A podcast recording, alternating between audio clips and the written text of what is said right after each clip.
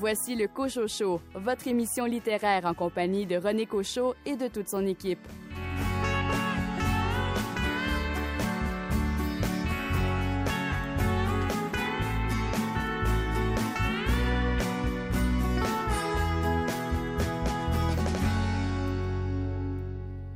Les ventes de livres au grand public dans les librairies indépendantes ont augmenté de 18% en 2020, et ce même si les librairies ont été fermées environ deux mois en raison des mesures sanitaires liées à la COVID-19. Voilà une excellente nouvelle pour entamer cette émission. Ici René Cochot. Bienvenue à votre rendez-vous littéraire. Au sommaire cette semaine, Jean Bernier des éditions du Boréal nous présente le recueil de nouvelles de Michael Delille, Rien dans le ciel. Mylène Bouchard des éditions de La Peuplade, le livre de Antoine Desjardins, Indice des feux. Et pour m'accompagner, Caroline Tellier, votre livre est lequel? Je vous parle de Faire les sucres de Fanny Britt, publié aux éditions Le Cheval Nou. Raphaël Béadan, vous nous parlez d'un recueil de nouvelles. Il s'agit du recueil Le chasseur et autres noirceurs de Geneviève Blouin, paru aux éditions Les Six Brumes. Félix Morin, vous vous êtes intéressé à un essai d'auteur français. Je vous parle d'un essai de poésie de psychanalyse qui s'appelle Ligne de faute de Lambercy et Bourret. Louis Gosselin, quelle plume a retenu votre attention? Partir pour raconter de Michel Ouimet chez Boréal. Et Richard Mignot nous parle d'un roman policier avec un titre pour le moins original, Le chronomeurtre. Bienvenue au Cochocho.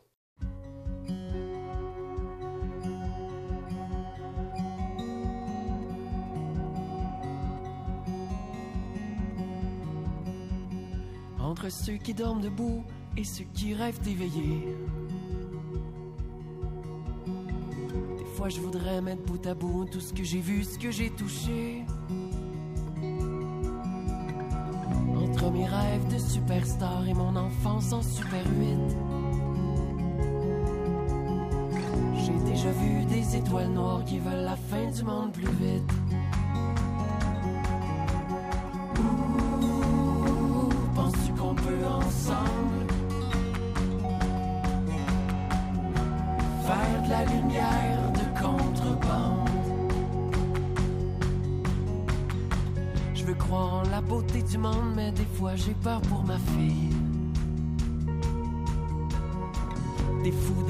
Des monstres qui existent pour vrai derrière la vitre.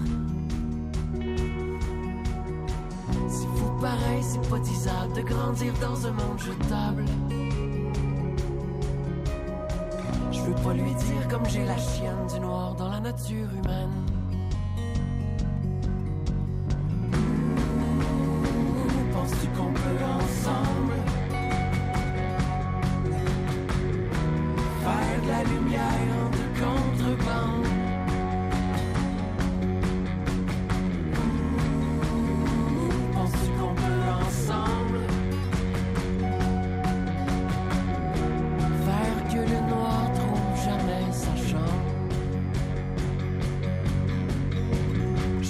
Aux humains les plus tristes les discours sombres et pessimistes. Je leur laisse les histoires de peur. C'est faux que terre vient de terreur.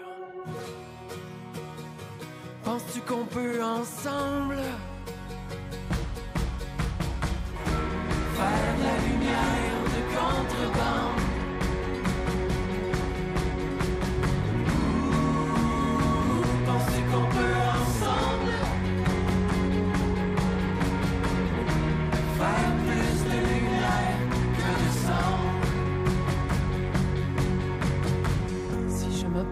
Les heures sombres, cherchant mon souffle et mon élan, pourrais-tu retrouver mon ombre et ma lumière en filamment? Et si jamais tu perdais pied, je glisserai ma main dans la tienne. Je te ferai du feu puis du café, je veux croire en la nature humaine.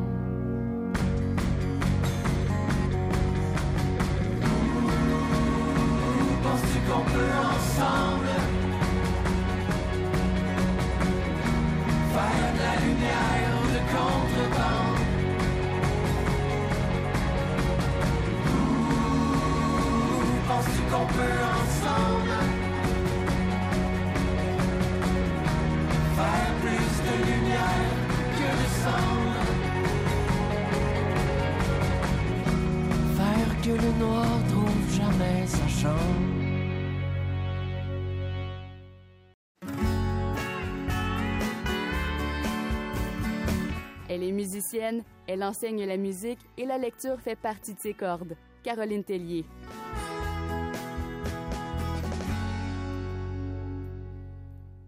Bien le bonjour, Caroline Tellier. Bonjour René. Caroline, cette semaine, vous avez la dent sucrée parce que vous allez nous euh, parler de ce magnifique roman Faire les sucres de Fanny Britt, publié aux éditions Le Cheval Doux. Faire les sucres est le deuxième roman de Fanny Britt, autrice et traductrice québécoise qui a principalement écrit pour le théâtre. J'avais bien aimé son premier roman Les Maisons. Fanny Britt possède une écriture riche, intelligente, fluide. Elle nous fait entrer facilement dans l'intimité de ses personnages. Faire les sucres est un roman sur le point de bascule. On suit Adam Dumont, un cuisinier, une espèce de Ricardo de la télé, un bourreau de travail, qui fonce sur une jeune femme nommée Célia en faisant du surf. Célia est grièvement blessée à un genou et Adam est blessé à l'âme. Il est ébranlé. Le roman se concentre beaucoup sur la vie familiale d'Adam. Il est en couple avec Marion, dentiste, qui ne le reconnaît plus, qui est agacée par son attitude. Et il a une fille, Adèle, une jeune femme qui se cherche. Je vous lis ce que Marion pense de la situation. Comment était-ce arrivé? Bien sûr, son accident sur la plage avait déclenché quelque chose en lui mais Marion refusait de croire qu'il puisse avoir été aussi affecté par cet événement certes effrayant, mais réversible, un accrochage sans réelle gravité, en tout cas pour lui. S'il la revoyait aujourd'hui, cette Célia, Adam n'aurait-il pas honte de se conduire comme un traumatisé de guerre alors que c'était sur elle que le malheur était tombé? En toile de fond, si je comprends bien, Caroline, c'est leur vie de couple qui, est, en jeu. Adam et Marion, des bobos, des privilégiés, sont dans une impasse. Ils se distancient peu à peu. Adam achète sur un coup de tête une érablière et Marion trouve d'autres intérêts, dont celui de chanter dans une chorale. Et elle s'intéresse aussi au chef de chœur. Je vous lis ce qui est écrit à la page 84. Patrick a regardé Marion en lui faisant un petit signe de tête, comme pour lui dire Entre, tu es la bienvenue ici, comme pour lui dire Aujourd'hui, L'homme dont tu partages la vie depuis dix ans t'a parlé avec une sorte d'entêtement violent dans la voix, et cette violence te disait qu'il dévale une pente abrupte et glissante, te montrait à chacun de ces mots qu'il ne va pas bien, pas bien du tout, et que cette fois tu n'as pas su colmater la brèche, tu n'as pas fait taire ses doutes avec tes solutions toutes trouvées, et peut-être plus étonnant, plus grave encore, tu es parti après son aveu, tu es venu ici parmi nous, les chanteurs insouciants du lundi soir, tu t'es réfugié parmi nous plutôt que de rester là-bas auprès de lui. Et je suis là pour te dire que ceci, Marion, n'est pas fortuit. Très bel extrait, euh, Caroline. Maintenant, ce que vous me disiez, c'est que ce roman, Faire les sucres de Fanny Britt, euh, traite beaucoup de l'iniquité dans le couple.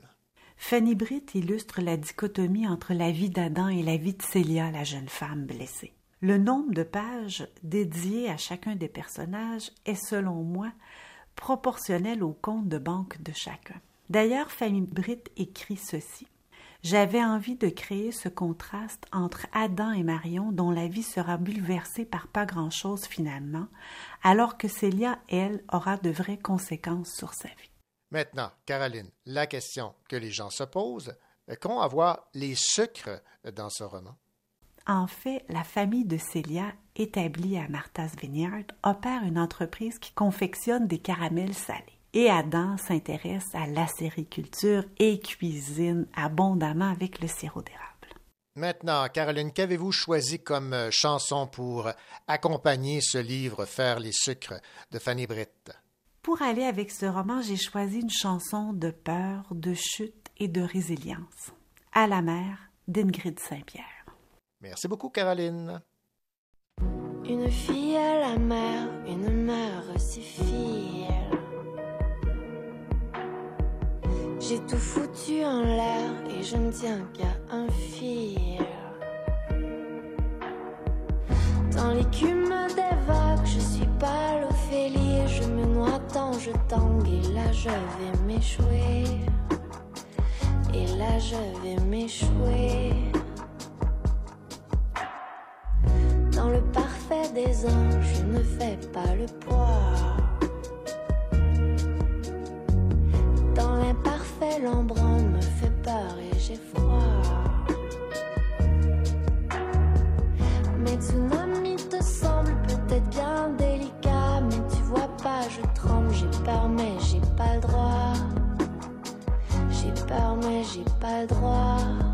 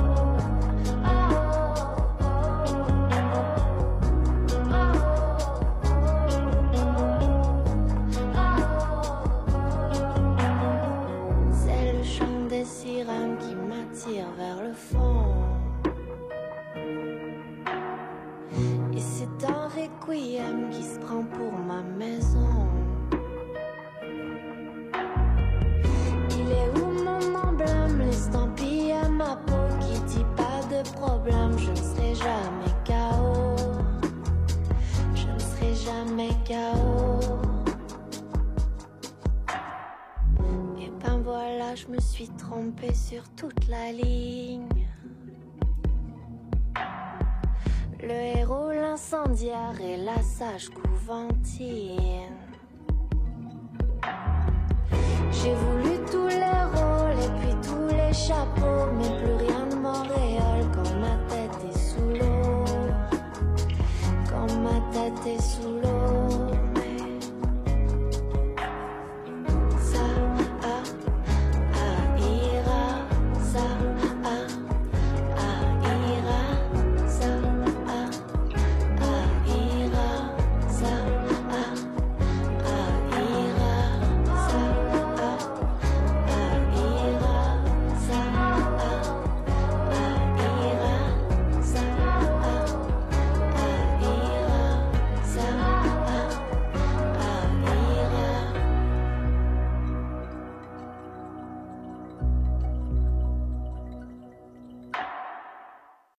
dessin de Hergé pour la couverture de l'album de Tintin Le Lotus Bleu a battu un record mondial aux enchères. Le dessin a été vendu à 4 870 000 L'acheteur est un collectionneur privé.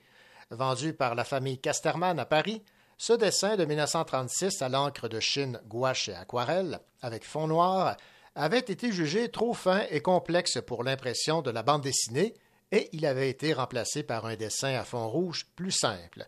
Le Lotus bleu est un des chefs-d'œuvre du dessinateur belge, inspiré par sa rencontre avec un jeune diplômé chinois de l'Académie royale des beaux-arts de Bruxelles avec qui il est demeuré ami. L'album marque également un tournant dans l'œuvre de Hergé. Les planches paraissent en 1934 et 1935 dans la revue Le Petit Vingtième, avant la publication de l'album en 1936, et plusieurs considèrent que cette bande dessinée est une œuvre majeure dans l'histoire de la BD. Ici Mathieu Coblet, auteur, poète, et vous écoutez le Cochon Show, votre émission littéraire.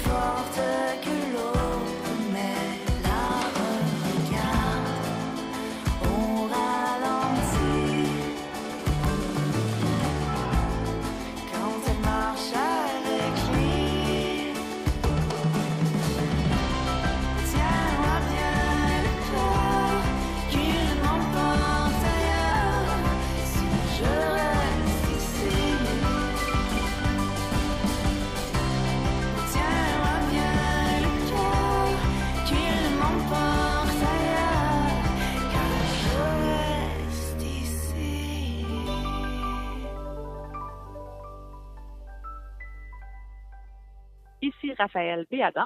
Dans quelques instants, je vous parle du recueil Le chasseur et autres noirceurs de Geneviève Blouin.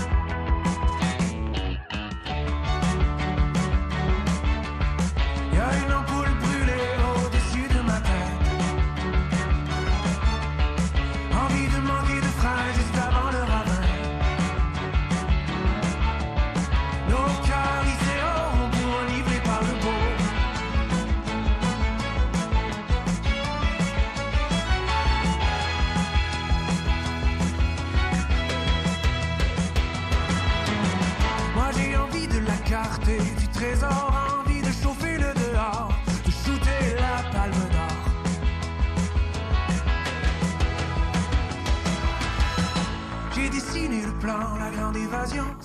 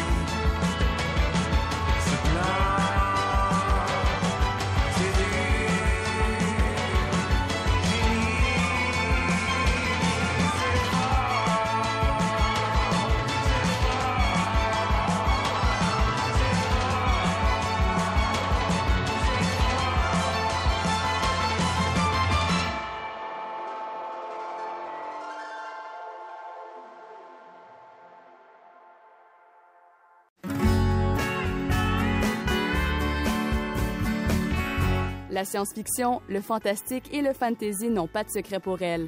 Raphaël Béadan.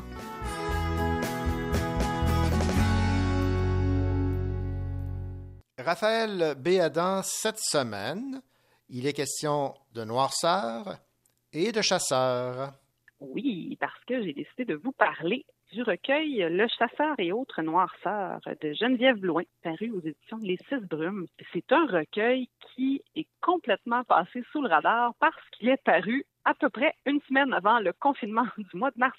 Donc, je trouvais que c'était vraiment dommage parce que euh, c'est un recueil que j'ai beaucoup aimé et je me disais que ça, ça valait la peine d'en parler. Donc, c'est un recueil qui est construit autour du thème justement de la noirceur, de différentes formes de noirceur. En fait, ça peut être la noirceur intérieure, ça peut être euh, la noirceur parce que des, scènes se déroulent la nuit, parce que ça peut être justement les ténèbres ou le, le, le, les situations plus angoissantes. Donc, en tout cas, on explore différentes euh, facettes du thème de la noirceur.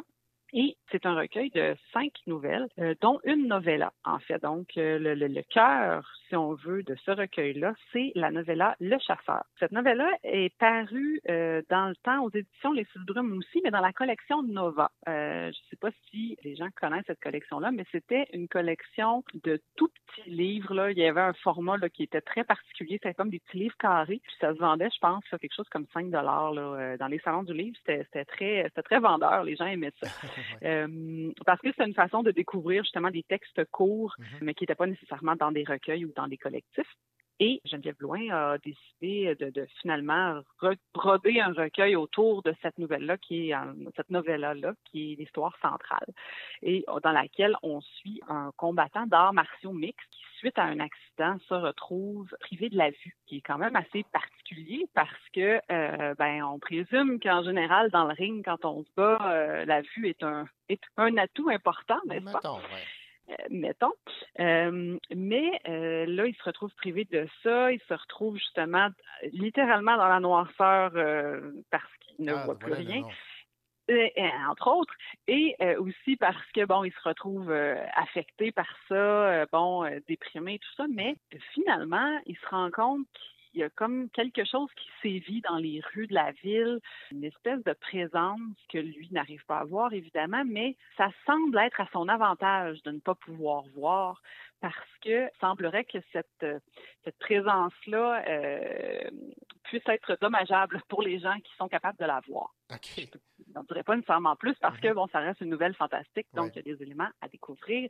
Mais justement, ce combattant d'arts martiaux mix décide justement de prendre les choses en main, puis de réaliser que quand il se bat, ben, euh, il arrive quand même à sentir les, les à anticiper les gestes de ses adversaires dans euh, les mouvements des muscles ou euh, le souffle. ou- Donc, il finit par réussir à tirer profit de la situation, finalement. Donc, c'est une, une très bonne novella et euh, l'auteur a très bien réussi à rendre le fait de ne pas voir dans son texte parce que on ne soupçonne pas la quantité de fois où les auteurs ont fait référence à il vit, il aperçut, il remarqua. Tu sais, on utilise beaucoup de verbes Ouais, où ouais. les gens se servent de la vue et très peu des autres sens. Mhm. Donc, ça a été tout un travail là, euh, de réussir à faire ça, mais elle le fait très bien.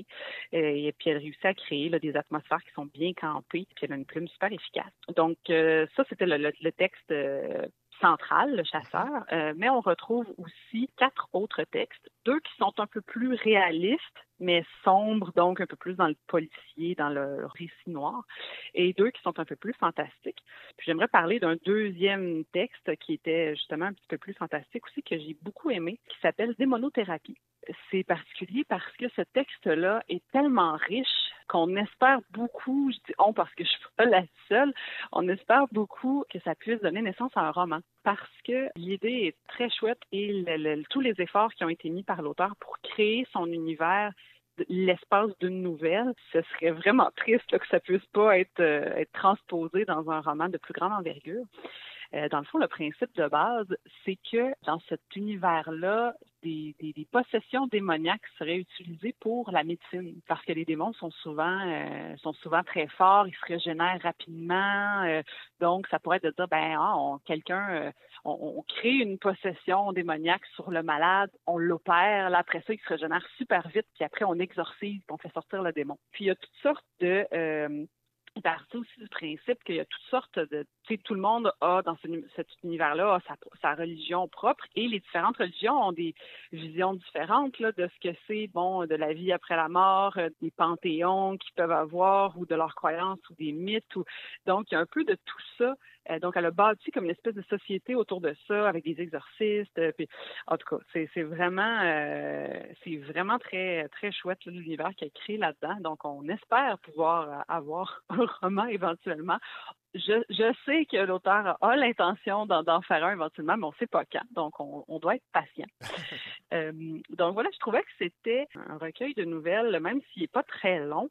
euh, je trouvais que c'était une belle façon euh, pour les lecteurs et les lectrices de découvrir l'auteur Geneviève Blouin.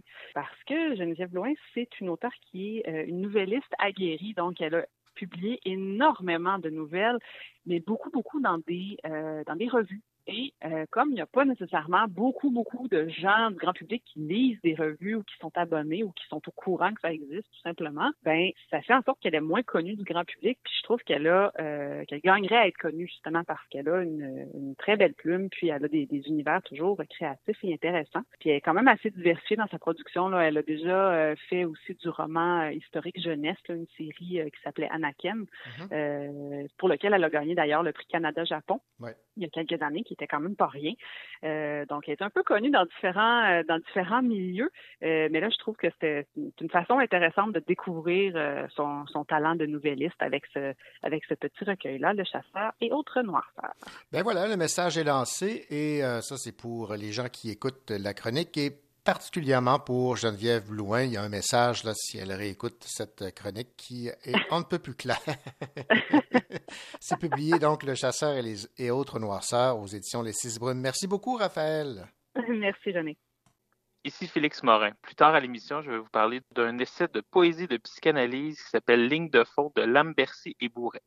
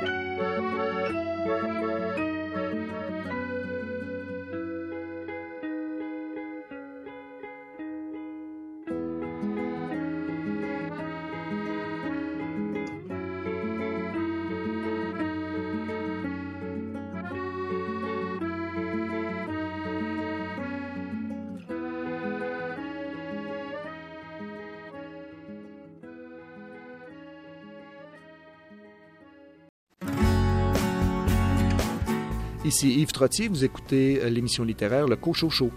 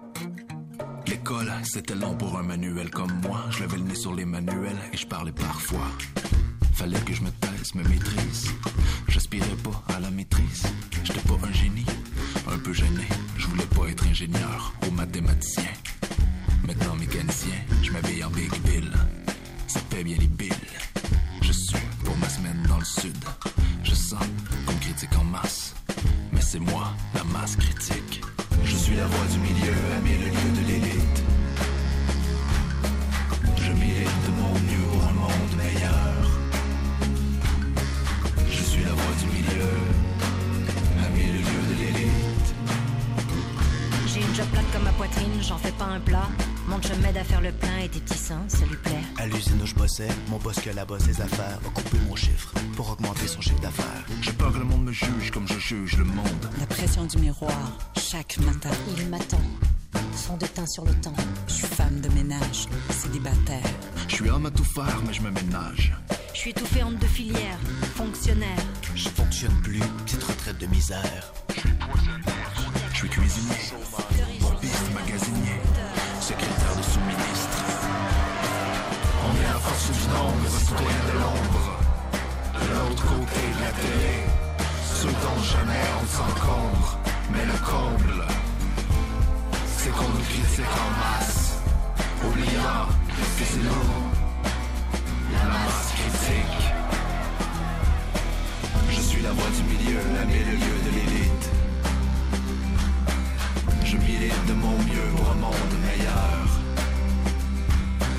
Je suis la voix du milieu.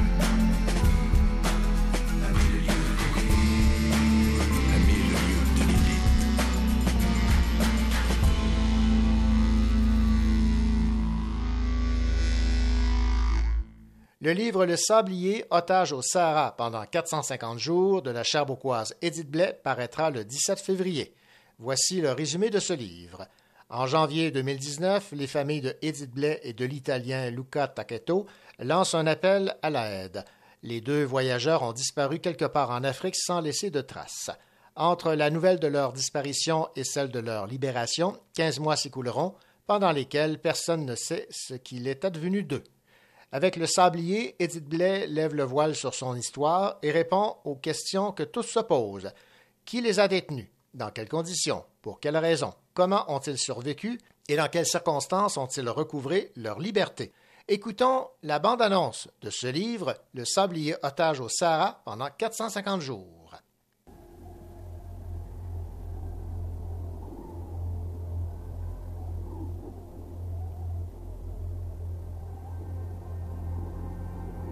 La route s'est assombrie tout d'un coup et mon sang s'est glacé. Six hommes enturbanés nous attendaient, avec des fusils Kalachnikov à la main. Cette vision occupait tout l'espace. Je me souviendrai toujours de ce regard partagé avec Lucas, ce regard d'une netteté alarmante qui veut malheureusement tout dire, ce regard qui déchire les entrailles. Serait-ce possible que nous soyons au bout de notre destination, au bout de notre vie?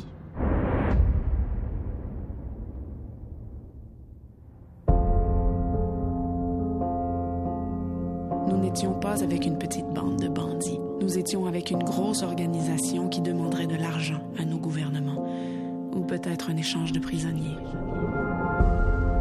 On ne réalise pas ce que l'on a avant de l'avoir perdu, avant de tout perdre. On croyait déjà avoir traversé la frontière du désastre et nous n'avions pas conscience de ce qui s'en venait, des autres catastrophes qui nous attendaient, patiemment tapis dans l'ombre de notre destin. Le jour avait pris son temps, traversant le monde, parcourant les dunes, étirant les secondes. Il déambulait en rond, roulant sur la terre, frôlant tous les monts qui poussaient au travers.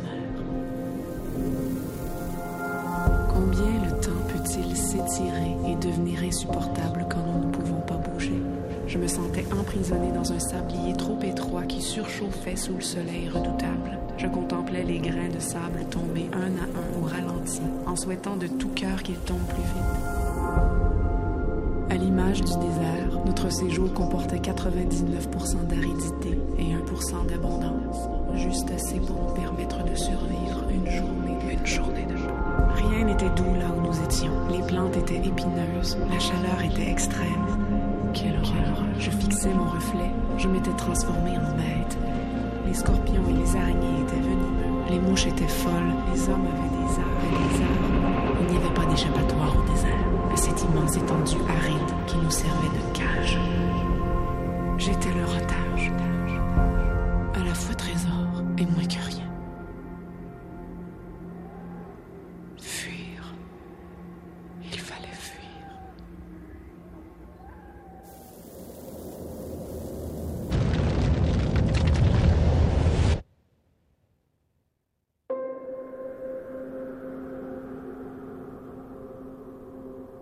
Quand j'ai enfin recouvré ma liberté, j'avais 57 poèmes accrochés dans un sac caché à ma taille. Je prenais le risque de les perdre s'ils m'attrapaient. 57 poèmes et un bidon d'eau. J'ai regardé autour de moi et j'ai réalisé à quel point mon regard avait changé. Tous ces petits détails que je voyais plus et que je prenais pour acquis avant cette épreuve prenaient un nouveau sens. Je me rends compte que la richesse de la vie se trouve dans les choses les plus simples.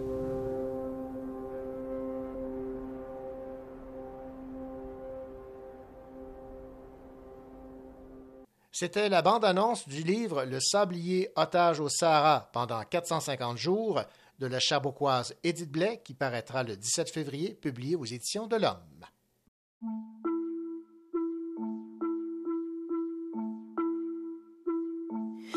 Bien connu, on dit que pour leur plaire, faut être joli. Comprends qu'il faut se taire quand on n'est pas du même avis. Et j'ai porté quelques jugements sur des bribes, quelques moments pour finalement en comprendre que je ne peux en faire autant. C'est ce qu'on a toujours dit,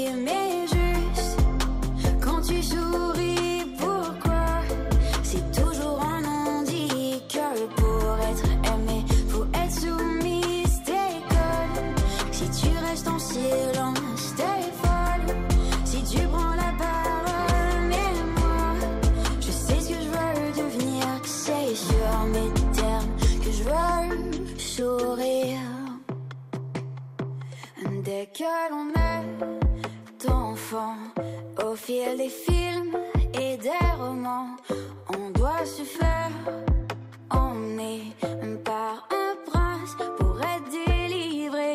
Et j'ai porté quelques jugements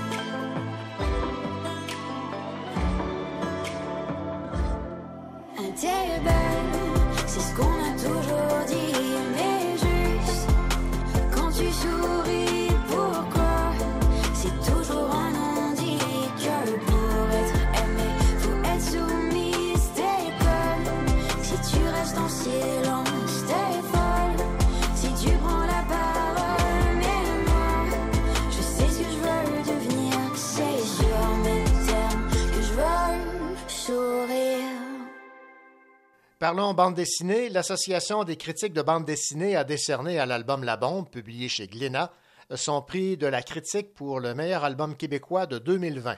L'ACBD souligne le travail du Québécois Denis Rodier, qui a illustré cette volumineuse BD de quelques 450 pages consacrée à l'invention de la bombe nucléaire. Les autres albums finalistes étaient Paul à la maison de Michel Rabagliati aux éditions La Pastèque et C'est comme ça que je disparais de Myrion Mal aux éditions Pau et La ville brûle. Et parlant de Michel Rabagliati, Paul à la maison, son plus récent album, a été présélectionné pour le prix du public au Festival international de la bande dessinée d'Angoulême. Le palmarès de ce prestigieux festival de BD qui se déroule en France sera connu le 29 janvier. En raison de la pandémie, le volet grand public de ce festival a été repoussé au mois de juin. Depuis le lancement de la série Paul en 1999, tous les albums de Michel Rabagliati sont distribués en France.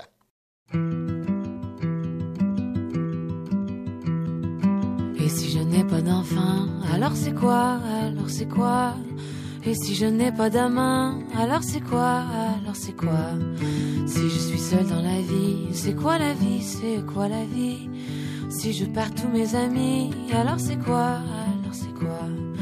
Lâche juste pas Fais-toi-en pas ça va, ça va. C'est quoi la vie, c'est quoi la vie? Si je meurs et qu'on m'oublie, alors c'est quoi, alors c'est quoi?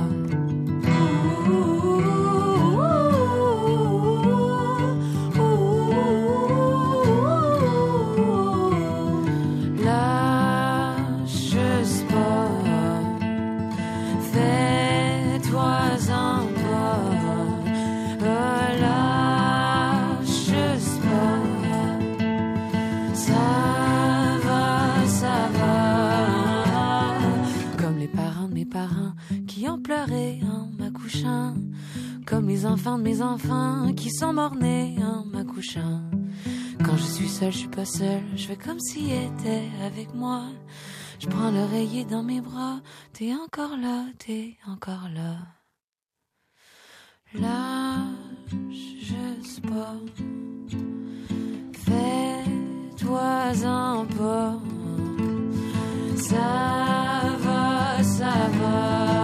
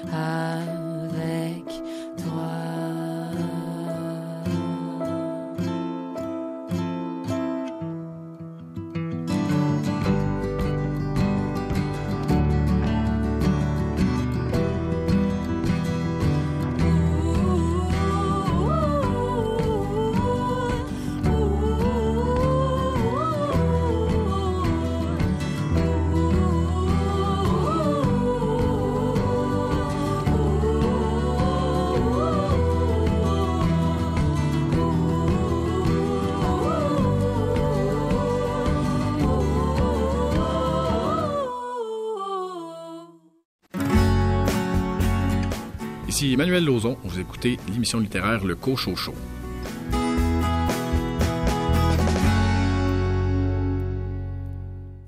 Un livre sur les mystères de l'anguille devient un best-seller. Ce livre sur les mystères de l'anguille, espèce insaisissable de poisson aujourd'hui menacée, est devenu un succès dans de nombreux pays. L'Évangile des anguilles de Patrick Svensson, reporter culturel du journal régional de Malmö en Suède, est sorti en France le 7 janvier. L'éditeur Le Seuil écrit sur sa couverture Best-seller international. L'auteur a une fascination pour l'anguille et avait l'ambition d'écrire un livre de vulgarisation scientifique qui évoque les traditions, les mythes autour de cet animal. Mais c'est aussi une façon pour l'auteur de se souvenir de son père, emporté par un cancer en 2008, avec qui il pêchait l'anguille. Le récit évoque la relation entre un père prolétaire et un fils qui accède à une profession intellectuelle. Le magazine Time en a d'ailleurs fait un de ses 100 livres à lire en 2020. Et le Guardian a écrit une très bonne critique sur ce roman qui a pour titre L'Évangile des anguilles de Patrick Svensson.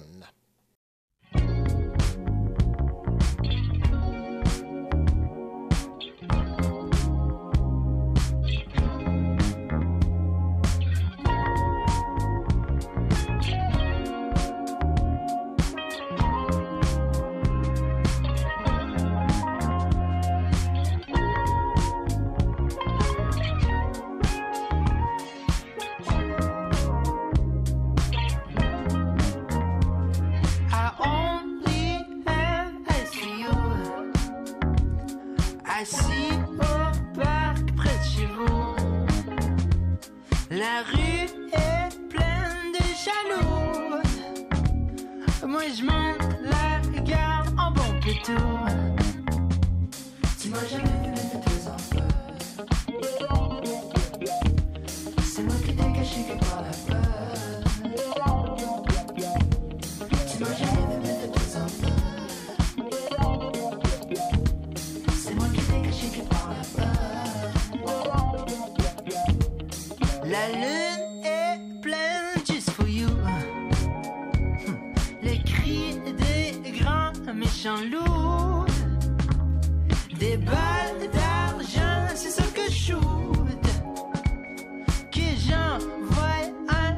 ton cou.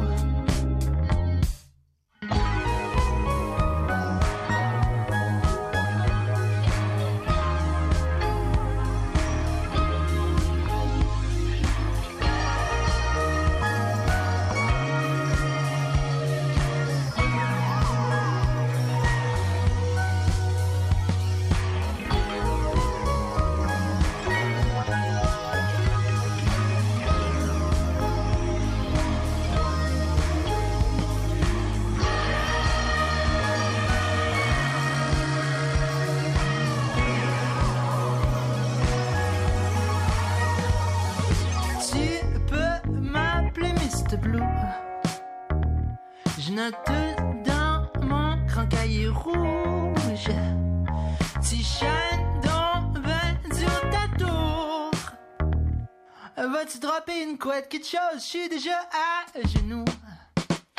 M'as jamais fait deux enfants.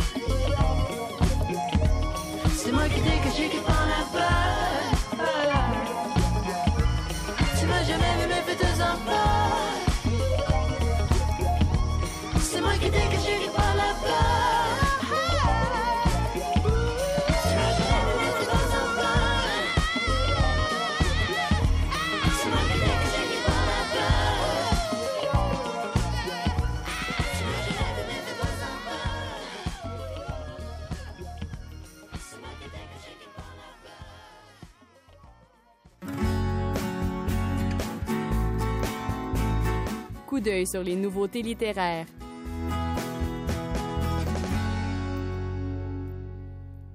L'auteur Michael Delille publie aux éditions du Boréal un recueil de nouvelles Rien dans le ciel. Jean Bernier des éditions du Boréal nous en parle. Oui, Michael Delisle, vous savez, c'est un auteur étonnant. Il y a un ton vraiment juste à lui. C'est très, c'est très bref, c'est très condensé et il n'y a rien qui se passe ni dans l'écriture ni dans l'action comme on s'y attendrait. C'est un monde étonnant euh, qui, est absolument fascinant. Plus on le fréquente, plus on se rend compte de la richesse. Rien dans le ciel, c'est des nouvelles. Et dans chacune des nouvelles, il y a un personnage, à un moment donné, qui se rend compte que sa vie est finie. C'est pas qu'il va mourir, il n'est pas à l'article de la mort, euh, mais il se rend compte que la vie, ça dure pas toujours. La vie est finie, comme on dit en mathématiques, d'un ensemble fini. Donc, dans la mesure où on voit euh, très clairement le terme, on ne sait pas quand il va arriver, mais au moins on le voit, ça pose toutes sortes de questions. Euh, quoi faire de tout ce qu'on a accumulé dans sa vie? Il y a un personnage qui a passé sa vie à, à monter une magnifique collection de bandes dessinées. Il doit quitter son logement parce que là, il n'y a plus de place pour lui. Que faire de tout ça? Que faire de lui-même? Euh, que faire du temps qui nous reste? Est-ce que euh, y a un personnage qui euh, marie, qui épouse un réfugié mexicain pour lui donner la citoyenneté en pensant que peut-être ce serait un compagnon? Il y a un autre qui marie une femme beaucoup plus jeune que lui au, moment de la mort de sa femme. Cette jeune femme l'avait aidé à prendre soin de sa femme. Donc chacun essaie de composer avec ce qui reste de la vie en sachant que ça ne sera pas éternel. Donc, c'est une condition très très commune, vous me direz, pourvu qu'on vive assez longtemps. Euh, ceux qui- ont ce- ce- cette chance, sans doute, le, le sentent un jour. Mais, euh, mais ce qui arrive aussi, c'est que c'est la fin des mensonges, d'une certaine manière. Chacun est face à sa vérité, euh, chacun est face à son destin, euh, et puis on peut plus tellement euh, porter de secrets. Des, des- des fois, il y a des secrets qu'on porte depuis l'enfance qui finissent par se révéler. Donc, une très belle nouvelle, plus longue que les autres, qui est un peu la suite du Feu de mon père, ce, ce- très beau roman qu'il avait Macaulay écrit il y a quelques années, et qui, qui raconte l'histoire d'un enfant dont le père est mélangé à la fois au, au- au crime et, et- et à la politique, et qui, qui, qui a des secrets là, qui finissent par trouver leur solution. Donc, euh, c'est l'écriture de Michael Delille. C'est très prenant parce que c'est cette thématique qui, qui, qui nous touche tous, là, de, de quoi faire de notre vie quand on sait bien que ça ne va pas durer toujours. C'était Jean Bernier qui nous parlait du recueil de nouvelles Rien dans le ciel, nouvellement arrivé en librairie. Je suis agent d'entretien. Les œuvres d'art que je nettoie. Vendredi prochain, Ils vont vendre un colis aux enchères. On va le voler. vous entrez balayeur et vous sortez millionnaire. Des questions? Ouais. Et pendant que nous, on risque notre peau, toi, tu fais quoi? Moi? Moi, j'achète le colis.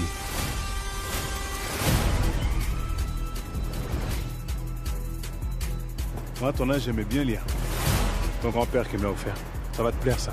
Arsène Lupin, gentleman cambrioleur. Viens, faut que je te montre un truc, c'est incroyable.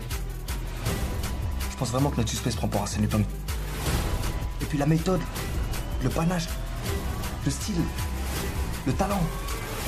Ça va être quoi après D'Artagnan, les trois petits cochons? 25 ans que je me dis que mon père est un voleur. J'ai grandi avec ça. Et 25 ans, elle a piégé mon père. Je veux le venger de Pellegrini. Tout ça, c'est un jeu. Un jeu avec des règles. Et c'est moi qui les fixe. C'est exactement ce qui est prévu.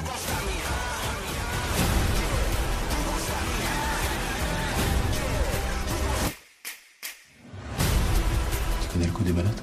Le coup des quoi? Bah maintenant tu connais?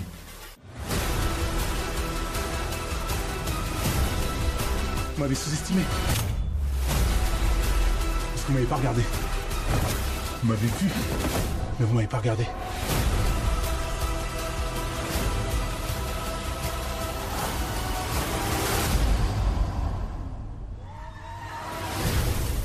Tu ne demandes pas ce que t'as fait de ta nuit Franchement, rien de spécial. Bien sûr, Bien sûr.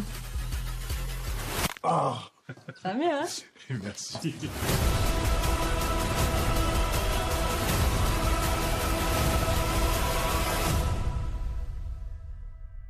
Nous venons d'entendre la bande-annonce de la série Lupin diffusée sur euh, Netflix. Eh bien, on apprend que cette série donne une nouvelle vie au roman de Maurice Leblanc. Alors que la série Lupin diffusée sur Netflix obtient un immense euh, succès, voilà que les romans du gentleman cambrioleur créé par Maurice Leblanc il y a plus de 100 ans connaissent eux aussi un regain de popularité. J'ai d'ailleurs euh, commencé à écouter cette euh, série et euh, j'aime beaucoup. Et euh, question de se faire plaisir, on va écouter euh, une chanson qui nous rappelle ce personnage célèbre, gentleman cambrioleur, Jacques Dutronc, gentleman cambrioleur.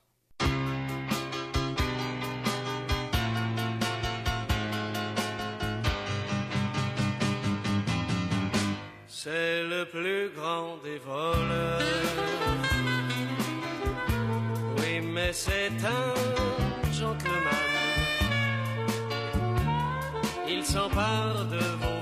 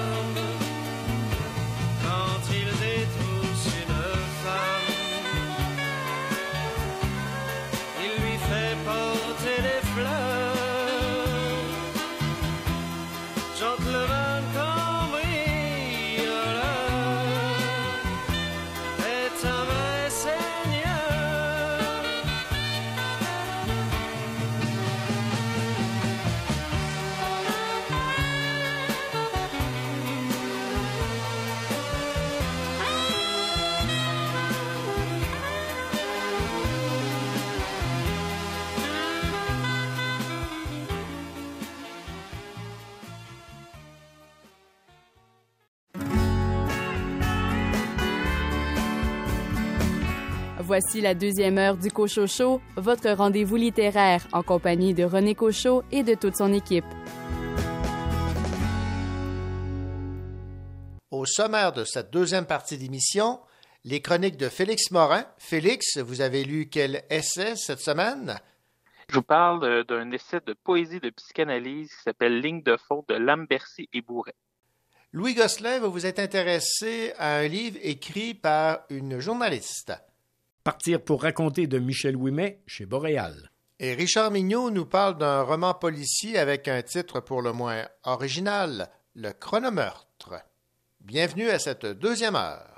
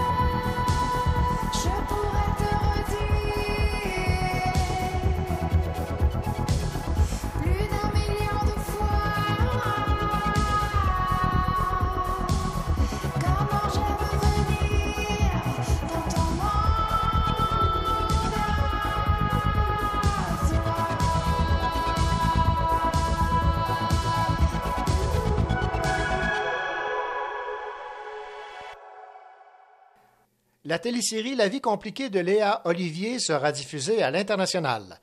La série québécoise La vie compliquée de Léa Olivier est désormais présentée dans sa version originale, doublée en français international, en Haïti, au Vanuatu, en Belgique, au Luxembourg, en Suisse et en France, ainsi que dans les territoires francophones d'Afrique.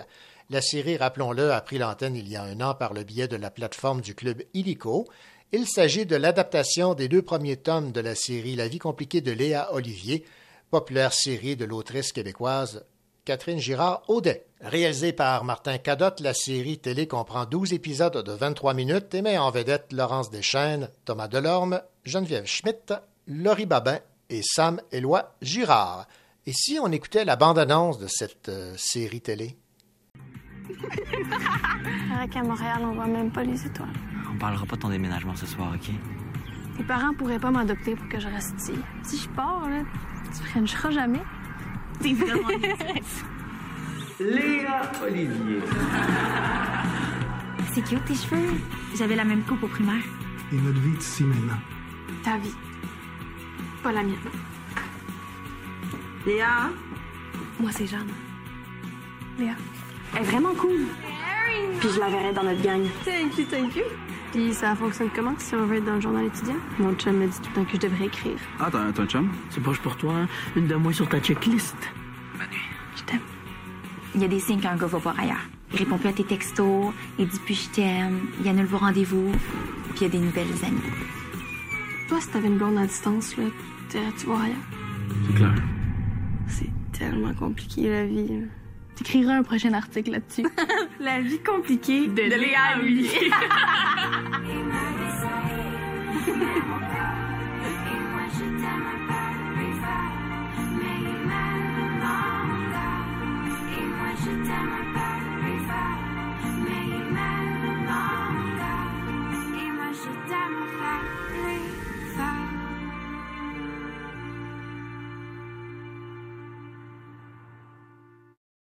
Ici Félix Morin. Plus tard à l'émission, je vais vous parler d'un essai de poésie de psychanalyse qui s'appelle Ligne de fond de Lambercy et Bourret.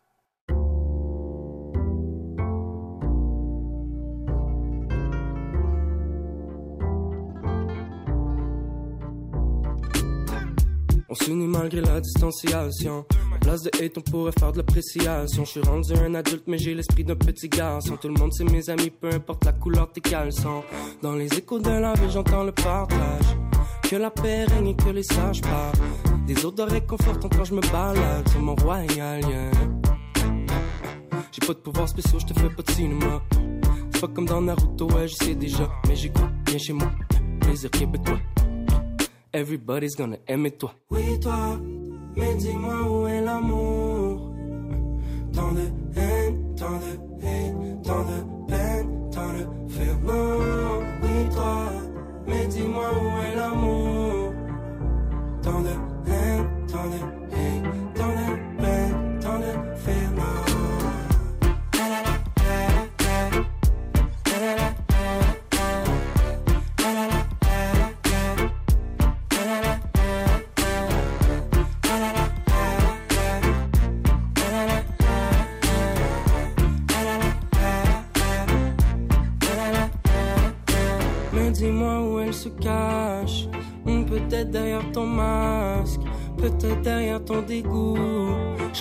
les idées, prends ton trou. Je pense pas le seul à rêver d'un monde sans haine. Je dis pas que je suis parfait, mais faut qu'ensemble on s'entraîne. Qu'on serre les coudes, coûte que coûte. Qu'on fasse pas les mêmes erreurs que nos ancêtres. Deux vaut plus que un, trois vaut plus que deux. J'ai des billets bruns, j'ai des billets bleus. Si tout le monde était aisé, tout le monde serait heureux. Mais je pense pas l'amour avant le club. oh. Oui, toi, mais dis-moi où est l'amour? Tant de haine, tant de hate, peine, tant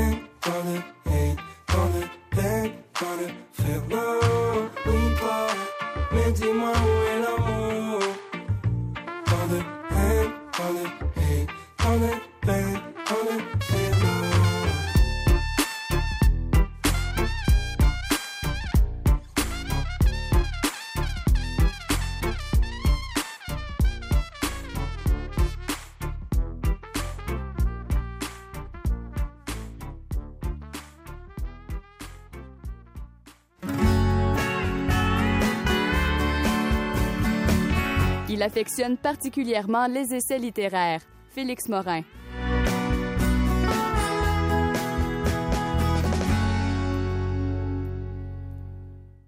Félix Morin, bien le bonjour. Bonjour René, bonne année. Bonne année à vous euh, aussi. Euh, cette semaine, euh, Félix, on peut presque dire que vous êtes sorti de votre zone de confort parce que vous allez vous attaquer à un essai bien particulier qui a pour titre Ligne de fond, signé Lambercy et Bourret.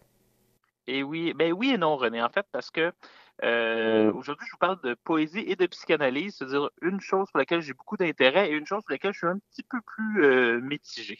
Peut-être dans un premier temps nous, nous parler des auteurs de, de cet essai c'est des auteurs qui sont moins connus pour nous au Québec, mais qui sont un petit peu plus connus en Europe, en fait. Euh, Werner Lambercy, c'est un poète français qui est très connu, primé. Euh, je pourrais vous nommer une série de prix qu'il a gagné pour sa poésie, mais euh, en gros, il a gagné le prix de la poésie de l'Académie française en 2005, puis le prix Malarmé en 2015. C'est assez impressionnant. Et de l'autre côté, il y a le psychanalyste Philippe Bourret, qui, lui, ses travaux portent beaucoup sur les liens entre la psychanalyse et l'art. Ça, c'est quand même quelque chose qui, que je connaissais pas, qui m'a quand même intéressé. Alors, c'est la première fois dans les deux dernières années que vous allez nous parler de psychologie et de psychanalyse. Alors pourquoi cette fois-ci? Ben, je vous dirais que, en gros, René, que j'ai plus tendance, moi, euh, comme chercheur, comme enseignant et aussi comme lecteur d'essais, à vouloir problématiser les enjeux à partir d'une perspective qui est plus sociale. Donc, tu comprendras sûrement que mon rapport à, la psychologie est plus difficile parce que c'est une science qui est plus centrée sur l'individu en général. Par contre, l'idée de psychanalyse et d'art et euh, la beauté du livre, parce que c'est vraiment un beau livre, René, là, à toucher, à feuilleter, euh, m'ont donné le goût de me plonger et de sortir un petit peu de ma zone de confort.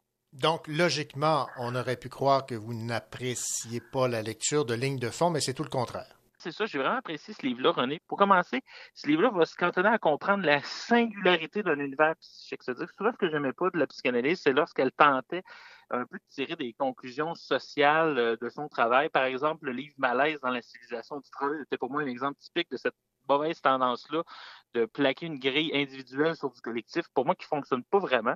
Euh, puis deuxièmement, j'aime bien en fait l'idée d'une euh, de ce que Bourret présente comme une psychanalyse en expansion.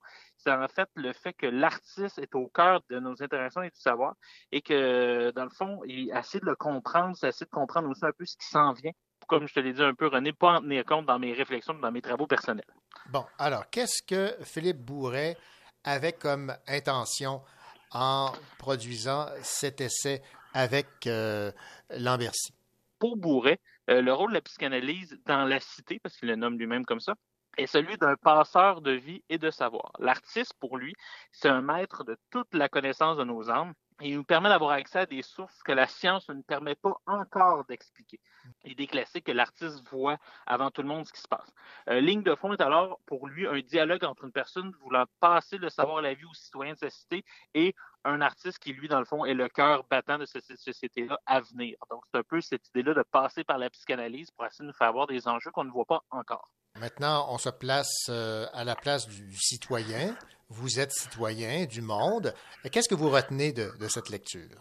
Beaucoup de choses, René. Premièrement, euh, et je sais que c'est un peu superficiel, je m'en excuse d'avance, un peu même un peu chauvin, mais je m'attendais pas au détour d'une page de voir Gaston Miron apparaître dans le dialogue. Euh, Lambertier en parle particulièrement bien, en plus, c'est-à-dire qu'on voit qu'il a vraiment lu, compris et rencontré cet homme-là.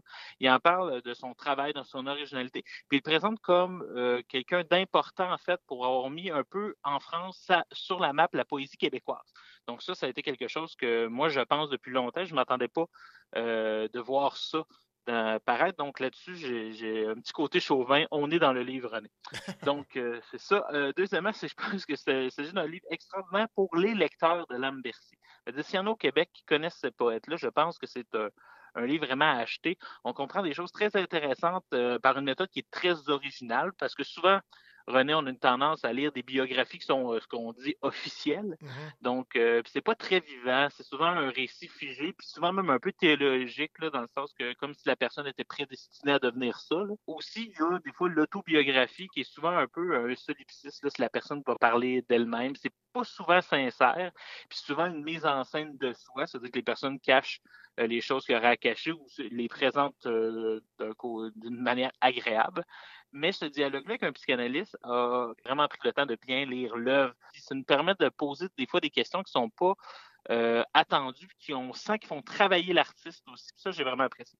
Puis finalement, ben, il y a un humour aussi qui rend le tout euh, très agréable. Bourret me fait beaucoup rire par ses questions. Ça rend la lecture agréable.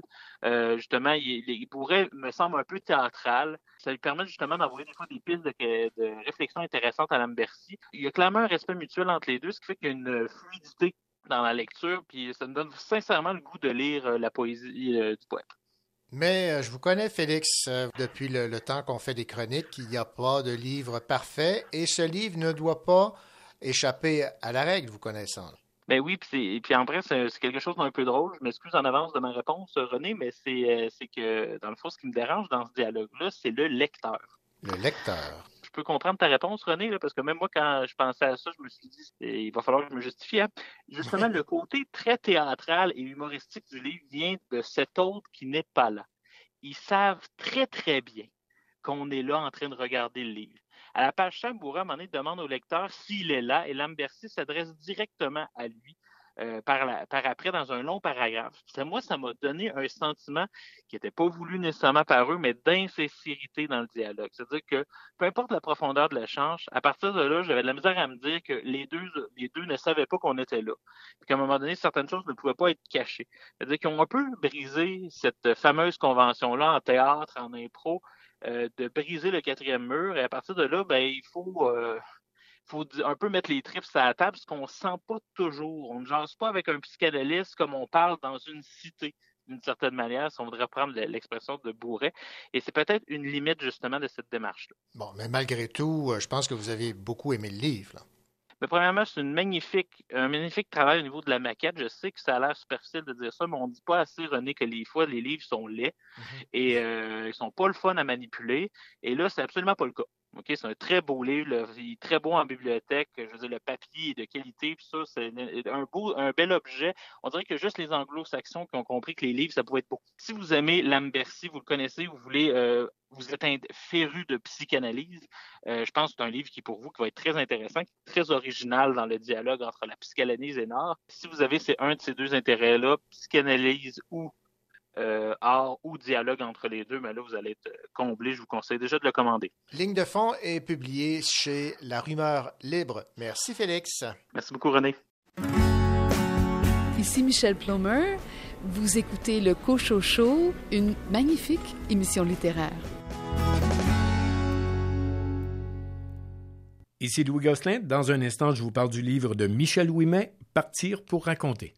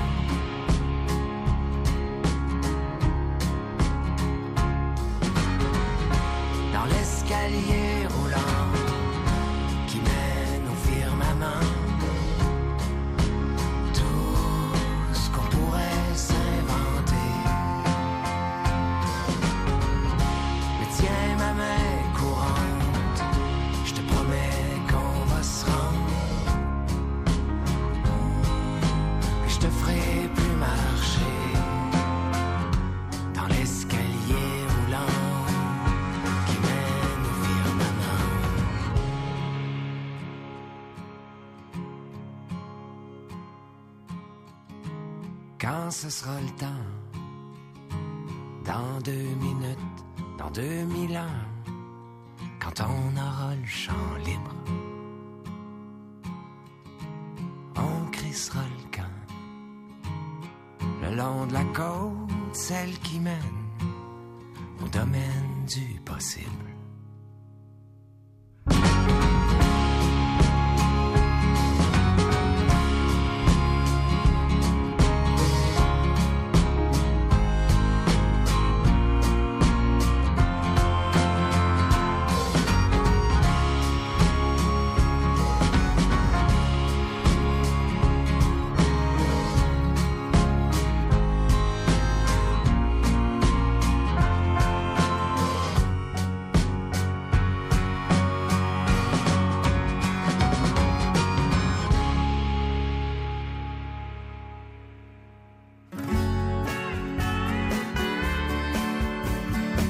Il n'a pas peur de prendre quelques livres pour les lire, évidemment.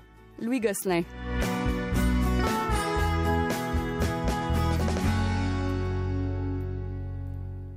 Elle a parcouru le monde entier pour des reportages qui euh, nous ont pour la plupart euh, frappés.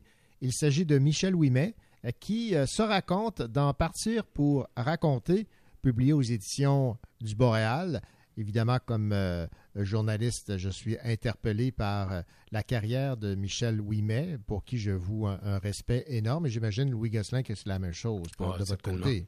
Michel Ouimet, qui a été journaliste à la presse de 89 à 2018. Alors, pendant 25 ans, elle a parcouru la planète. Elle a couvert des grands événements, des guerres, des révolutions, des désastres.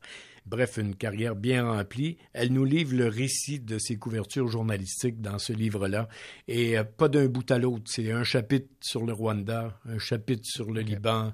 Et euh, chaque aventure est à une époque différente des années différentes. Et euh, elle va nous raconter le génocide du Rwanda en 94, par exemple, les ayatollahs en Iran, les talibans en Afghanistan, la guerre au Liban, et tout ça de l'intérieur, avec au passage des chapitres sur comment elle se sent dans tout ça, ses peurs, sa santé, ses relations avec ses proches. Vous savez, quand on décide de l'envoyer euh, partir couvrir une guerre à 4 heures l'après-midi, puis prendre l'avion à 8h30 le soir, et qu'elle doit annoncer à sa fille et à son chum, euh, je m'en vais pas dans un tout inclus, là, je m'en vais, en, vais en Irak. Là. Ouais. OK? Ben, en fait, il y a- tout est inclus, euh, y compris la guerre. là. Oui, y compris la guerre. Alors, c'est euh, c'est un récit, moi, je dirais, le mot, qui- quand j'ai eu fini, j'ai dit c'est bouleversant. C'est vraiment, c'est bouleversant. Puis tellement instructif en même temps. Euh, tu sais, si vous aimez l'histoire récente, l'actualité internationale, vous allez adorer ça, ce livre-là, parce que en quelques pages, elle nous explique clairement les enjeux de souvent des conflits qui sont extrêmement compliqués. On lit dans une page, puis on dit Ah, OK, c'est ça, les parties impliquées là-dedans. Puis voici, euh, parce qu'il y a 50 ans que s'est passé ça, là, ils veulent envahir ce bout-là du pays. Ah, C'était ça, OK. Et souvent, vous savez, René, on, lit, on, on a lu des nouvelles pendant des années à la Mhm. radio. Ouais. On lit un texte de deux paragraphes où on donne l'état de situation au moment, la photo au moment où on lit le texte, mais souvent on n'a pas le background de tout le contexte, tout ce qu'il y a derrière. Et là, ça nous est expliqué les forces en présence, les drames qui sont vécus par la population locale, les choix difficiles que chacun a à faire. Et ça, ça me redonnait le goût de relire des articles de Michel Ouimet pour dire, mon Dieu, je, je les avais lus à l'époque, je m'en souviens, mais ça m'a pas touché comme le livre me touche actuellement. Ah. Euh, c'est passionnant, puis en même temps, ben, on peut pas finir ce livre-là sans réfléchir à l'état du monde, à bêtises humaines, à violence partout. euh, dans- sur- on pense aussi à Madame Ouimet, et là, on se demande pourquoi. Pourquoi, pourquoi partir là? Pourquoi se mettre dans la misère comme ça? Pourquoi aller vivre pendant des semaines avec la burqa? De- D'essayer de, rencontrer des gens euh, dans, des, dans des endroits sombres avec des fixeurs qu'elle a en- engagés euh, dans des conditions épouvantables pour ramener une histoire qui, comme elle dit, euh, moi je raconte en quelques lignes, en quelques pages quelque chose, mais vous n'avez pas le contexte de tous les trois jours que je viens de passer pour pouvoir parler à cette personne-là. Ouais. On les a pas, nous, quand on lit l'article, ben, ils sont dans le livre. Ok. Là, on voit comment le rendez-vous s'est pris, comment euh, les, toutes les difficultés qu'elle a eu à surmonter dans un contexte absolument guerrier et dangereux aussi. Là. Tu te dis, mon Dieu, que je voudrais pas que ma fille fasse ce métier-là, là. ou, ou, ma sœur, ou euh, ah non.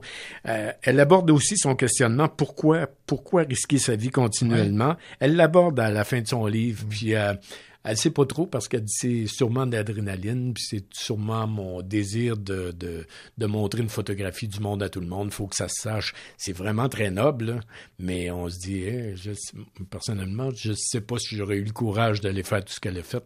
Beaucoup de respect pour la madame. On comprend pas trop non plus pourquoi elle l'a fait, mais il reste le respect.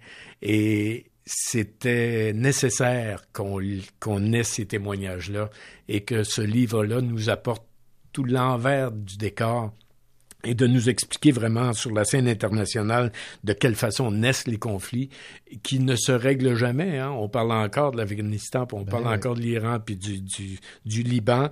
Et je vous recommande beaucoup ce livre-là, surtout si vous êtes un amateur d'actualité et de politique internationale. Vous et, allez beaucoup aimer. Et on est encore plus admiratif de, de son travail. Oui, certainement, parce que sa santé en a pris un coup aussi, ouais. sa santé physique.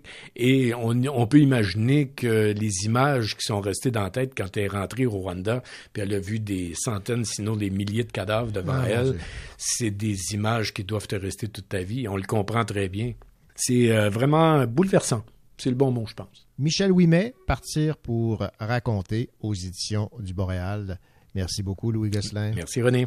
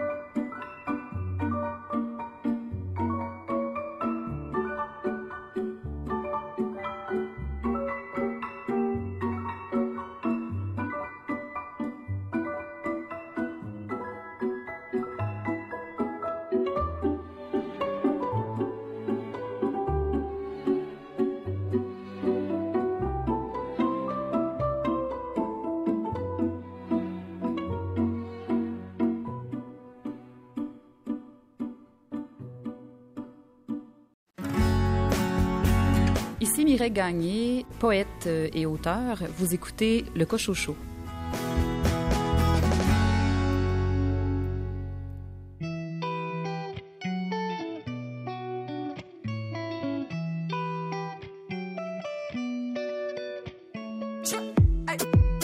Sur le rinté, j'ai les corps déguisés.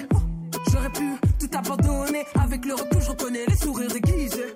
Pour maman, j'ai gardé ma dignité. Pour sortir de l'ombre, la vérité. Seul dans ma bulle, je ma pierre comme diamant brut. Ma passion mène ma raison. C'est le cœur qui guide mes pas. On dit que le cœur a ses raisons. Que la raison ne connaît pas. Ma passion mène ma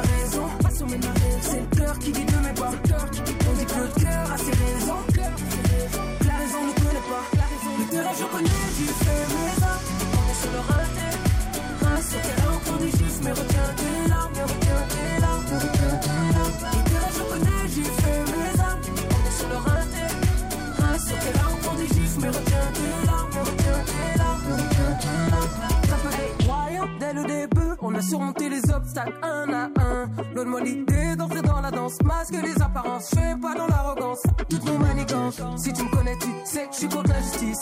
Je veux qu'on se batte ensemble pour soit inclusif. Seul dans ma bulle. faut du recul. Ma passion mène ma raison, c'est le cœur qui guide mes pas. On dit que le cœur a ses raisons, que la raison ne connaît pas. Ma passion mène ma raison, c'est le cœur qui guide mes pas. Raison ne connaît pas. Le cœur je connais, tu fais mes actes, on est sur le raté. Sur tes larmes, prends des gifs, mais retiens tes larmes, retiens tes larmes, retiens tes larmes. Le cœur je connais, j'ai fait mes actes, on est sur le raté. Sur tes larmes, prends des gifs, mais retiens tes larmes, retiens tes larmes, retiens tes larmes. La vie, la vie m'a béni. Dieu merci, je suis en paix.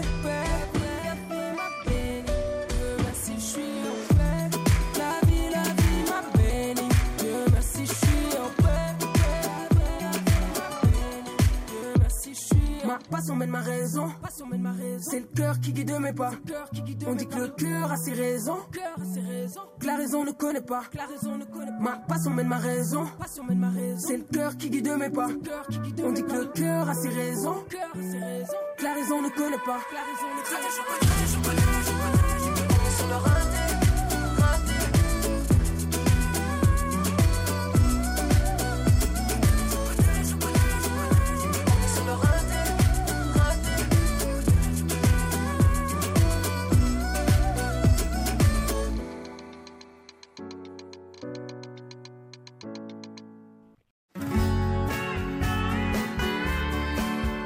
Le crime ne paie pas, mais il plaît à Richard Mignot.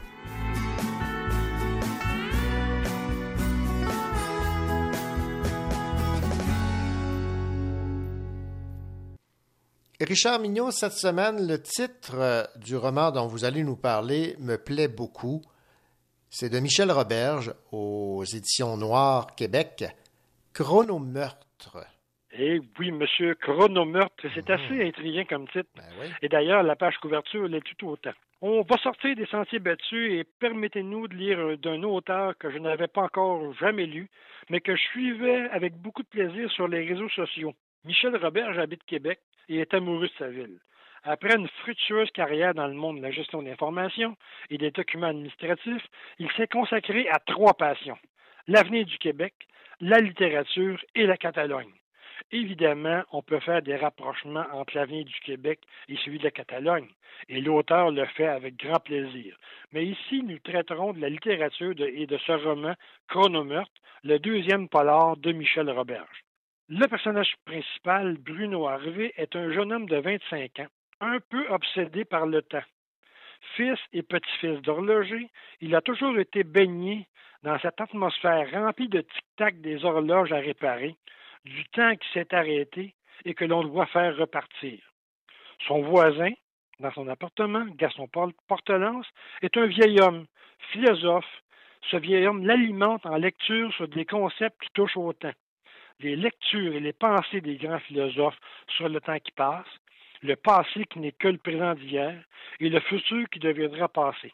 Bref, toutes ces notions commencent à obséder le jeune Bruno. Quand le vieux voisin voit quelque chose qu'il n'aurait pas dû voir dans l'appartement de son voisin d'en face, Bruno se voit donc dans l'obligation de poser un geste irréparable. Et alors, cette obsession se change rapidement en folie, une folie meurtrière.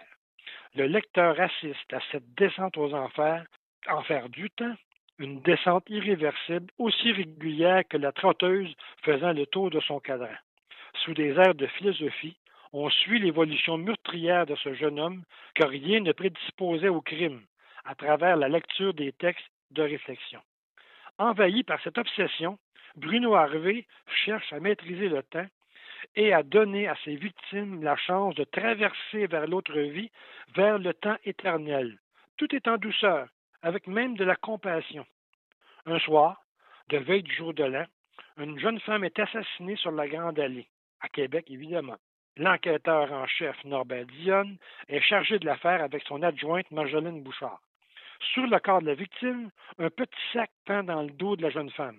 Dans ce sac, les policiers retrouvent un sac à sandwich Ziploc contenant un chronomètre en marche et une carte sur laquelle est écrit une série de neuf chiffres. Voici donc deux éléments qui vont influencer les recherches des policiers.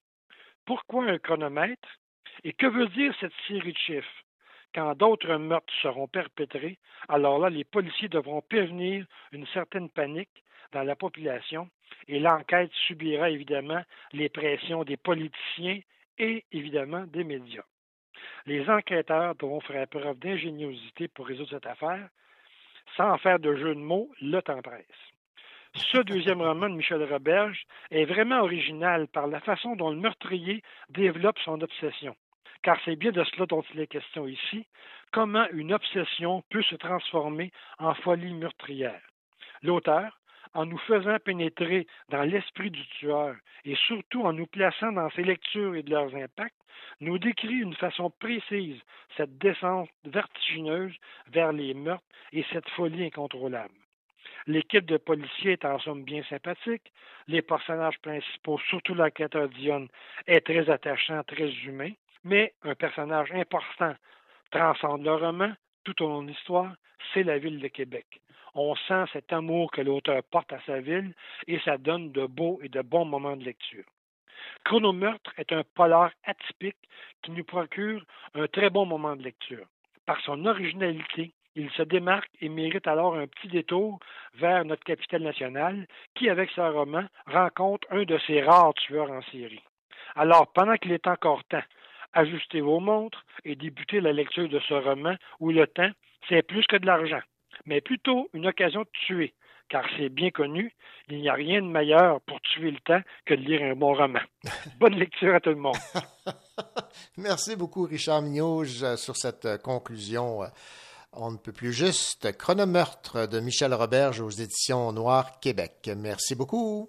Bonne journée, Monsieur Cochot.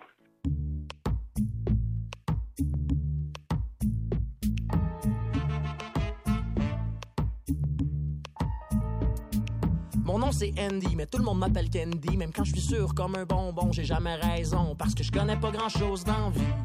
Je fais des affaires illégales de manière très amicale. Je sais que le monde va mal, mais pour moi tout est normal parce que je connais pas grand chose dans vie. À part que le rose c'est joli, autant sur les gens qu'en dedans. Là je parle des vêtements et du sang, bien évidemment que je connais pas grand chose dans vie. À part que les chauves-souris ont des cheveux, c'est curieux, est-ce qu'elle nous aurait menti?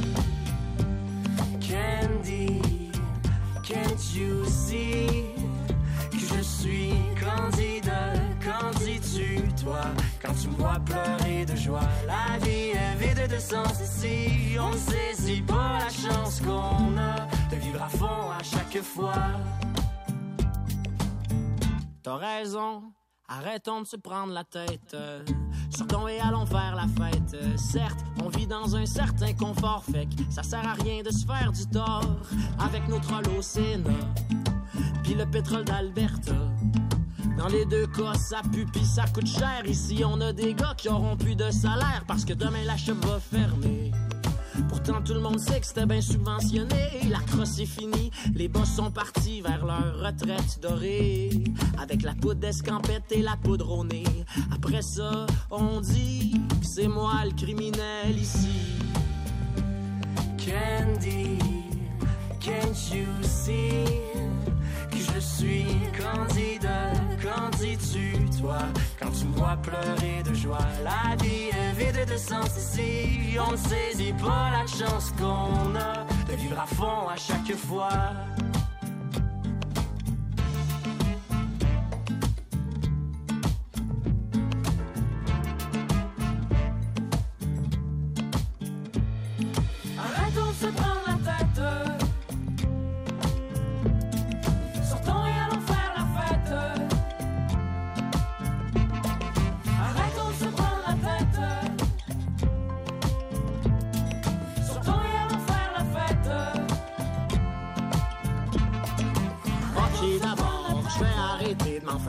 Le sort de ma communauté. Même si en Ontario, y en ont pas trop, trop d'écoles franco.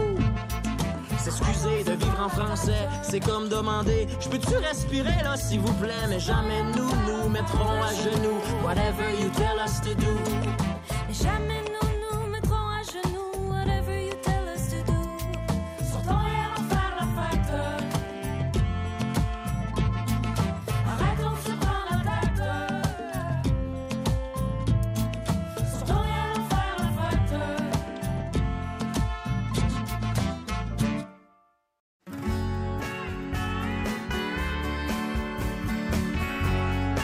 Écoutez le Cochocho en compagnie de René Cochot et de toute son équipe.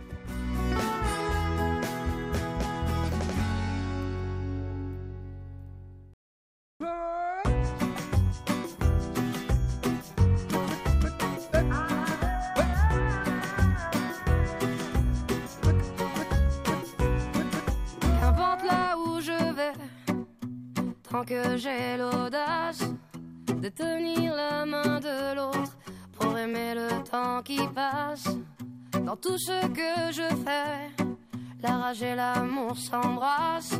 Qu'elle soit mienne ou qu'elle soit vôtre, la vie nous dépasse. Que vendrá, que vendrá. Yo escribo mi camino sin pensar, sin pensar dónde acabará?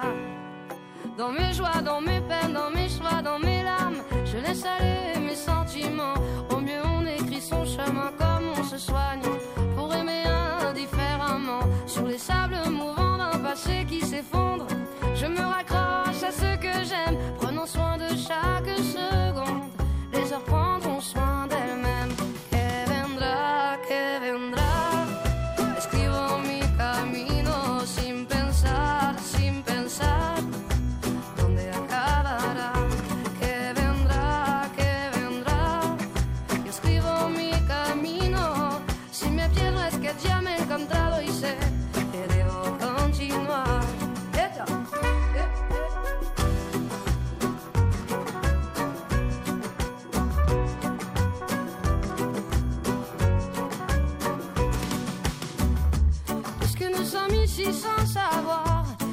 nous attend un peu plus tard, laissez parler mon instinct me guérit.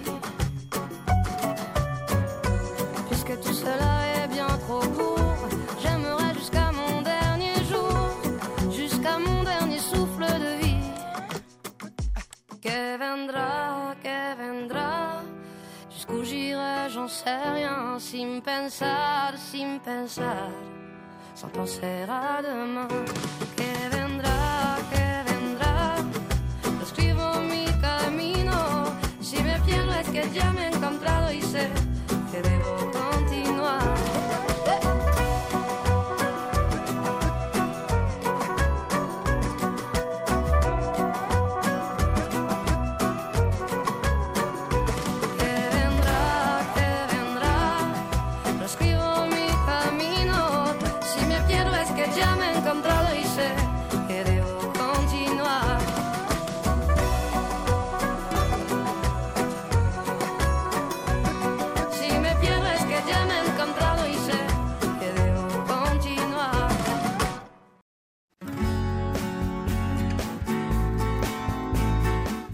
Sur les nouveautés littéraires.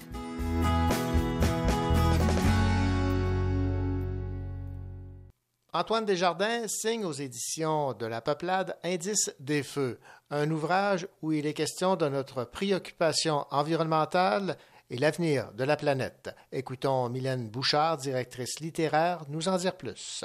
C'est un premier, un premier livre pour euh, Antoine Desjardins, euh, qui est aussi un premier livre à la peuplade euh, qui traite de notre inquiétude face à, à notre environnement, donc euh, à la, traite de la, crise écologique et surtout aussi euh, d'un sentiment que chacun de nous euh, ressent maintenant presque à chaque jour, donc un peu celui, euh, un sentiment de nostalgie par rapport à ce qui disparaît, par rapport à ce qu'on nous on a connu dans notre enfance, par exemple. Donc c'est textes euh, dans ce livre-là qui va nous, nous, amener dans différents thèmes. Comme euh, la disparition des oiseaux, par exemple, la, la sauvegarde des arbres, euh, les inondations, tout ça. Donc, on, on se promène euh, à travers euh, différents personnages de différents âges. Puis, euh, c'est avec beaucoup de, de tendresse, de bienveillance, beaucoup de, il y a beaucoup de beauté dans ce texte-là. Vraiment, c'est vraiment un texte qui, qui est très, très, très émouvant, en fait, puis qui, qui parle à, à chacun de nous parce que c'est on est, on est au cœur de la crise, là, finalement. On a choisi euh, ce texte-là parce qu'il y a de plus en plus de manuscrits qui nous renvoient à, à cette inquiétude-là. Donc, Antoine Desjardins euh, euh, arrive ici avec un livre, un premier livre très, très solide, très, très fort et euh, Et on va être, on est très content de, de, l'accueillir là dans notre dans notre maison d'édition. C'était Mylène Bouchard des éditions de La Peuplade qui nous parlait de ce livre Indice des feux de Antoine Desjardins, nouvellement arrivé en librairie.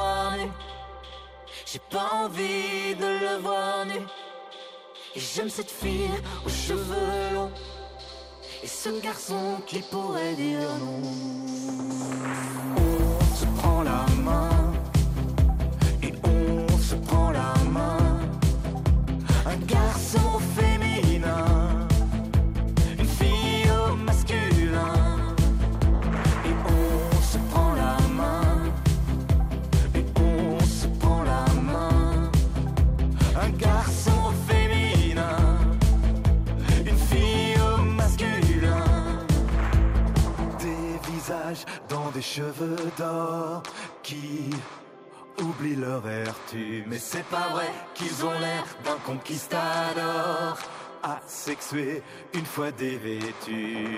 Qui croire quand on les voit comme ça, excitant toutes les petites filles. Pourquoi on n'y croit plus comme ça, isolé dans un corps envie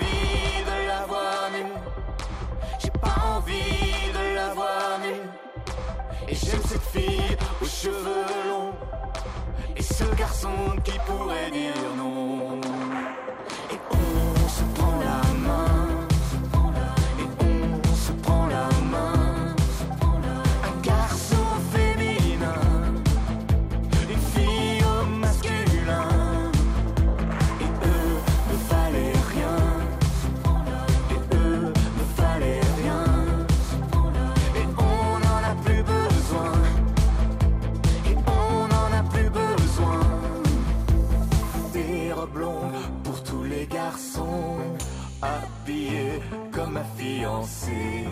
Pour les filles sans contrefaçon.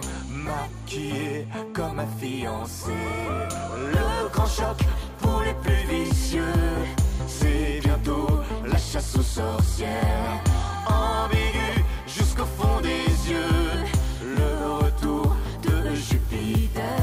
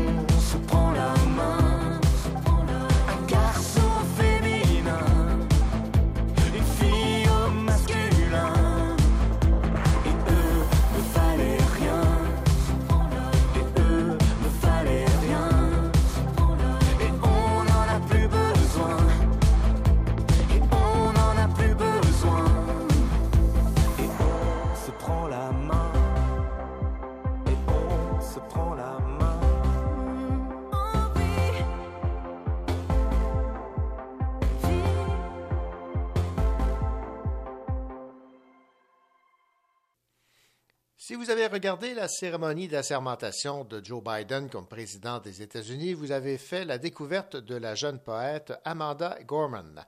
Âgée de 22 ans, la poète africo... À 22 ans, la poète afro-américaine a marqué la cérémonie d'investiture de Joe Biden avec son poème de Will We Climb, La colline que nous gravissons. Elle est la plus jeune poète à avoir été invitée à clamer ses vers dans l'histoire de l'investiture à la présidence américaine. Son vibrant poème avait pour thème l'unité nationale. Amanda Gorman a écrit en toute liberté son poème avec pour seule consigne d'évoquer l'unité et l'espoir. Nous allons transformer ce monde blessé en un autre merveilleux. Il y a toujours de la lumière si nous sommes assez courageux pour la voir. Écoutons la fin de la lecture de ce poème qui a ému bien des gens.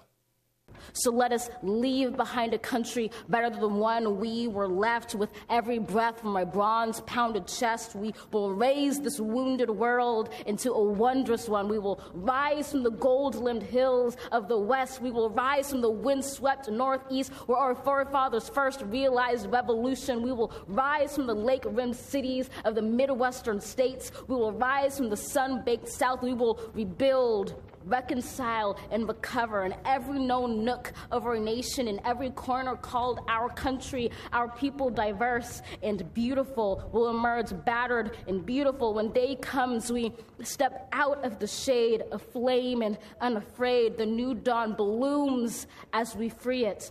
For there is always light if only we're brave enough to see it, if only we're brave enough to be it.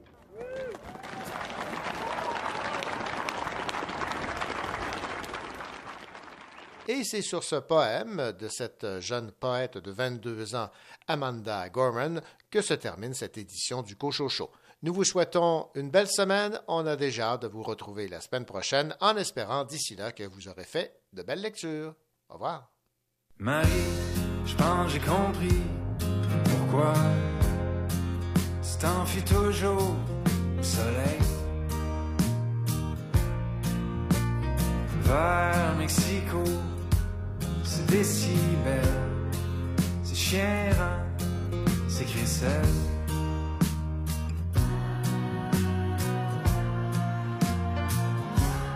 Dans le fond, au chaud, tu relaxes pour une fois. Ton dos se relâche de son poids. Au milieu du bruit, t'entends plus résonner les cris qui t'avait brisé. Y a de ça vraiment très longtemps.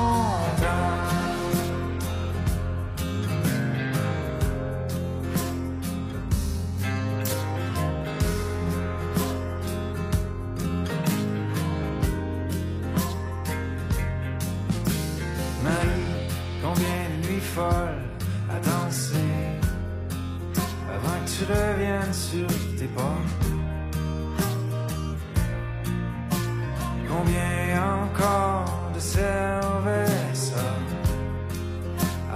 Pleine guérison?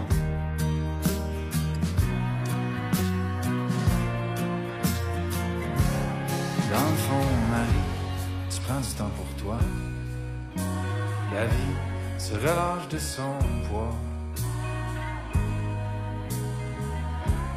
Au milieu du bruit, t'entends plus résonner les cris qui t'avaient brisé.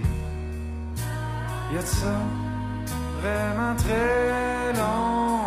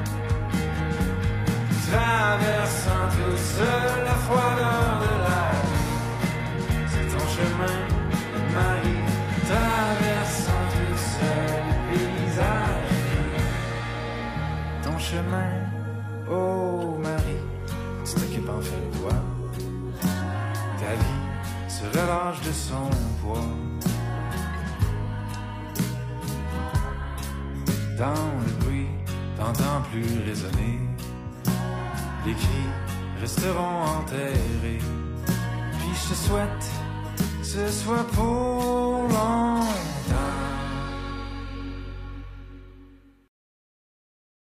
Walking like a chicken swing.